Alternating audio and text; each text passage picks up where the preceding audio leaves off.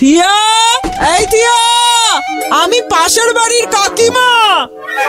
Hello hello search my favourite serial ব্যাস পাশের বাড়ি কাকিমা ঢুকে পড়েছে। চিন্তা করো পারমিশন নেওয়ার কোনো ব্যাপার নেই। জাস্ট নক করে ধারাম ধারাম করে দরজার মধ্যে বাড়ি মেরে ঢুকে পড়েছে। আবার নিজের ফোনের সঙ্গে কথা বলছে। এই তো থিয়া এই তো নিজের ফোনের সঙ্গে কথা বলতেছি। তোমার কাকু আজকে আমাকে টাচ ফোন কিনে দিচ্ছে গো এই দেখো কি যেন বলে and and and android phone right হ্যাঁ হ্যাঁ হ্যাঁ ওই ড্রয়ার ফোন। বলতেছি কেমন হয়েছে ফোনটা একটু দেখো জানো? এখানে গুগল আছে না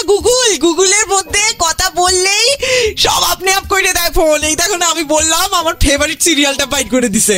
দারুণ হয়েছে ফোনটা ওয়াও এটা দেখাতে আপনি এখানেই আসতে হলো আপনাকে। দেখছেন আজকে সোমবার কাজের এত চাপ। আপনি তো আমার বাড়িতে এসে দেখাতে পারতেন ঠিক পাশের বাড়িটাতেই তো আপনি থাকেন। আচ্ছা শুনো তোমার কাকু বলতেছিল যে তোমার কাছ থেকে একটু শুইনে আসতে। আচ্ছা বলতেছি গুগল নাকি ফ্রি হয়ে যাচ্ছে? তাই গুগল ফ্রি হচ্ছে না।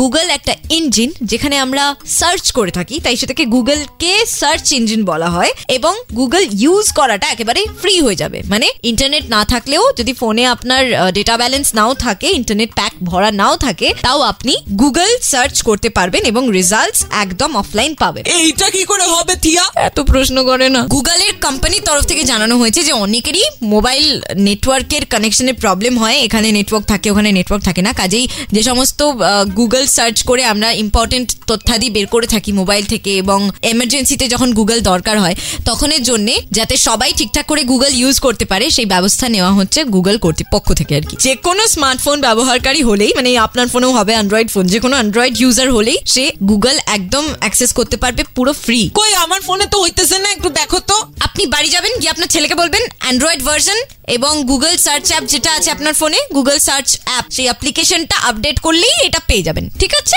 থ্যাংক ইউ উফ, আমি এখন গান শুনব আর কিছু শুনব না বাজাতে রহো